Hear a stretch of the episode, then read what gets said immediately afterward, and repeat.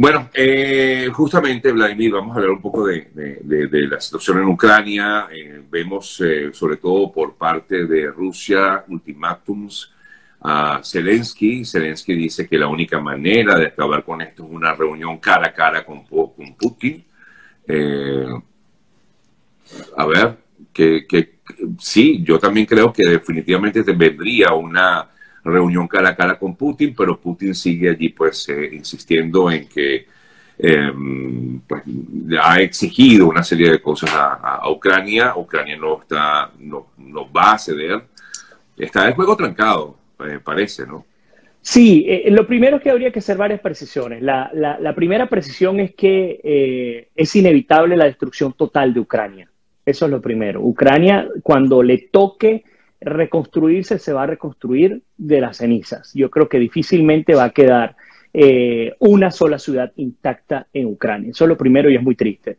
Lo segundo, em, la construcción, fíjate, mientras, mientras por un lado hablamos de destrucción, voy a hablar de construcción. La construcción de un Zelensky, un verdadero líder con un capital político eh, envidiable. Me imagino a un Putin pensando siquiera en, la comparación entre un Zelensky y él y, el propio Putin, quien por cierto solamente tiene el apoyo de cuatro países del mundo. Imagínense el, nivel de escasez de apoyo político que tiene Rusia, que supuestamente tiene un impacto, una importancia en el mundo, bueno, pues tampoco tiene capacidad de llegarle a todos los países. Son solo cuatro los países que estarían. Entonces, destrucción total número uno construcción de un Zelensky como un líder mundial que seguramente va a ser parte del futuro de Ucrania. Tercero, unas negociaciones que parecieran estar em, eh, cerradas, pero no tanto porque en algún momento volvemos al inicio de la guerra o antes de que iniciara la guerra, hace justamente un mes,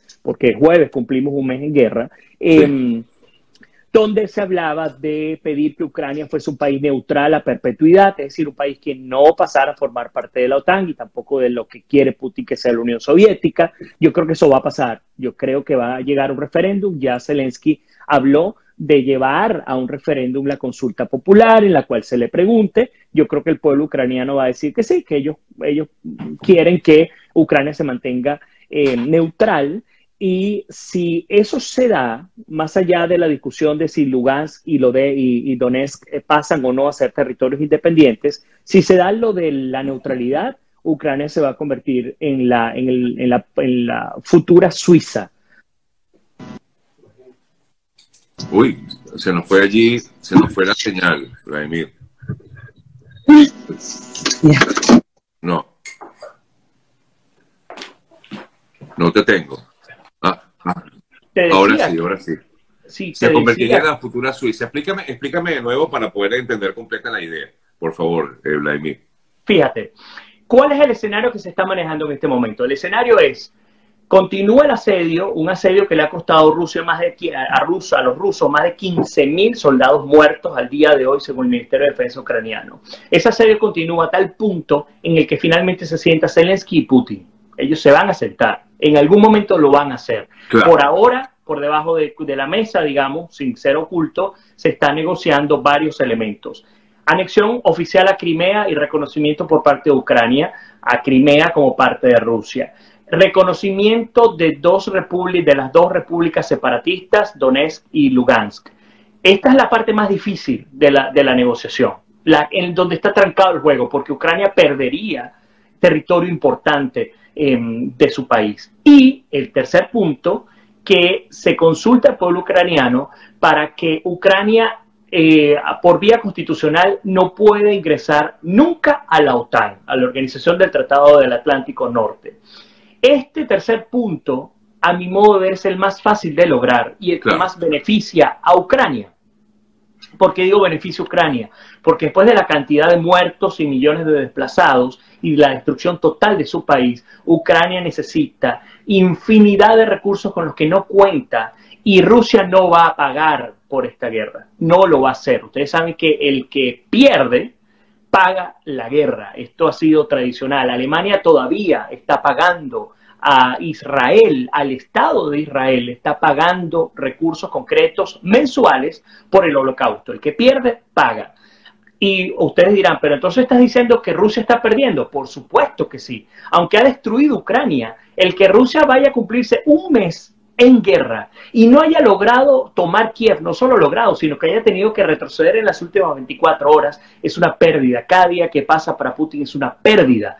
Pero Putin va a tratar de salir, después de destruir el país, con las manos lavadas, con este negocio, esta negociación con Zelensky, donde nadie firme ninguna capitulación, que suele ocurrir con los perdedores en la guerra, se llega a este acuerdo, se retiran las tropas y hasta aquí llegó el problema. Maté a todos los que quise matar, destruí todo el país y conseguí que no formara parte de la OTAN Ucrania y además me tomo tres regiones para mí. Esa sería una victoria golpeada, maltrecha de Putin, pero sería una manera elegante de salir de este desastre que le está costando incluso la popularidad dentro de Rusia.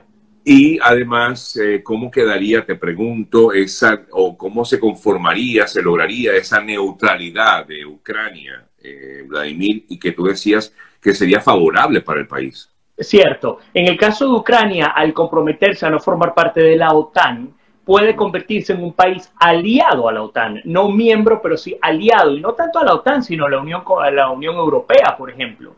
¿Qué hacería con la Unión Europea? ¿Qué sería con Estados Unidos? ¿Qué sería con Asia? Se llegaría a un acuerdo para reconstruir el país, una reconstrucción de un país que sería con capital internacional, pero tendría algunas condiciones. Por ejemplo, pudiera hablarse de un sistema bancario lo suficientemente fuerte, robusto y funcional como para atender a un mercado donde está todos estos países que son más pro rusos, em, entre otros. Es decir, tú convertirías, insisto, a Ucrania en un lugar por excelencia de la diplomacia, de la política y de la economía entre la Europa occidental y, digamos, la Europa oriental de alguna manera, la, la, Europa soviética, algo que no tiene Suiza, pero que tiene Ucrania, porque la cercanía de Ucrania con la cultura, el idioma, la costumbre rusa es lo suficientemente fuerte como para pensar en una opción a futuro y en esa opción entra en el juego, entra la figura de Zelensky, sin duda alguna.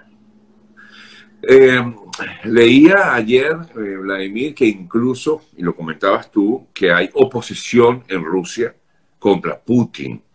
Eh, ¿Pudiera en algún momento haber un cambio? Porque es que yo veo a Putin también casi que perenne en ese país. Bueno, Putin ya tiene 20 años gobernando directa o indirectamente. Solamente en el periodo anterior, hace dos periodos, fue que tuvo a su, a su ficha de canje, ¿no? Como se suele utilizar. Yo no veo a un Putin saliendo por la vía de la fuerza de, de, de Moscú, de, del Kremlin, de ninguna manera. Putin es un hombre lo suficientemente fuerte dentro de las filas de la inteligencia rusa como para mantenerse sin mayor riesgo. Pero, pero, siempre hay un pero, lo que sí es que se debilitaría tan, eh, tan fuerte políticamente, y es lo que está ocurriendo, que los oligarcas rusos, que es gente muy peligrosa, de mucho cuidado, porque no solamente tienen economía eh, o el dinero, sino que tienen el poder y el poder además relacionado con, cuerpos de seguridad rusos, eh, si pudiesen darle fin a futuro a un mandato pro Putin, porque Putin yo creo que este sin duda alguna por su avanzada edad Creo que este es su último periodo como presidente y ahora habría que ver quiénes vienen luego. Ahí es donde está la diferencia. ¿Será que otra vez eh, veremos a una Rusia tratando de acercarse más hacia el capital, hacia el capitalismo futuro? Estas son cosas que se podrán discutir luego, no ahora porque estamos en plena guerra. Pero yo creo que los cálculos, hechas las sumas y las restas, están dando como perdedor, a mi modo de ver, a Putin. Aunque sea irónico, porque Ucrania está destruida. Pero a mi modo de ver, Putin está siendo el gran perdedor dentro y fuera del país. Y fuera, yo creo que los dos lados igual, por algo muy importante. Lo que sí ha dejado ver Putin es que están sumamente retrasados en el campo militar, como no se esperaba que fuese. Se esperaba que los eh, rusos tuviesen la maquinaria lo suficientemente aceitada como para poder atacar a cualquier país del mundo y estamos viendo que no pueden ni siquiera con Ucrania, que tiene 10 veces menos eh, poderío militar de lo que tiene por, en, términos de tropa de lo que tiene Rusia. Entonces, la realidad le ha pegado muy fuerte la cara a, la identidad rusa y la fuerza que se suponía que tenían en términos de autoimagen y de militares, y eh, de la fuerza que puede tener y el peso que puede tener Rusia, tanto militar como político, puertas afuera. Cuatro países, entre ellos está Bielorrusia, está Venezuela, está Cuba, eh, China allí que medio taquilla, ¿no? Pero así, exacto, Nicaragua, pero esto es todo, todo con lo que cuenta Rusia. Bueno, pero igual tiene, sigue teniendo poder, o sea, Sí, en todo caso, a ver, ¿dónde está el poder concreto de Rusia? Número uno, tiene aún capacidad de veto en el Consejo de Seguridad de las Naciones Unidas, pero ustedes saben que el Consejo de Seguridad de las Naciones Unidas se ha convertido como Juan Guaidó, un jarrón, un jarrón chino en una esquina, ¿no? Eh, así que, pues bueno, ya hace rato es así. Eh, de hecho, por allí, y es un, yo sé que ustedes lo han escuchado, la gente diciendo, si, es que si existiera la ONU, eh, en, para la época de la Segunda Guerra Mundial todavía Hitler estaría gobernando el mundo, ¿no? Eh, pero bueno, tiene poder de veto allí. Rusia tiene la capacidad de influir en la Europa Occidental por, por el petróleo y el gas licuado que tiene. Y algunos países prorrusos que apoyan, pero militarmente lo único que tiene son 6.300 ojivas nucleares, que es lo suficientemente grave como para destruir el planeta, pero eh, más allá de eso, en términos concretos militares, si tú pones eh, la armada o los militares rusos a pelear con, por ejemplo, la armada de Estados Unidos, no hay manera de que le ganen a Estados Unidos. De tú a tú, no hay manera. Incluso han pedido a, a Putin, hey, lanza, vamos a hacer una pelea de tú a tú, de uno a uno entre los, eh, la armada ucraniana y la, y la rusa. Deja los aviones, deja los misiles eh, hipersónicos, deja de amenazar con, lo, con un ataque químico que puede darse en cualquier momento y vente, vamos a pelear de tú a tú a ver quién gana. Hasta eso se ha atrevido Ucrania a retar a, a Putin. Así que el capital se le fue político y militar, se le fue al piso a Putin.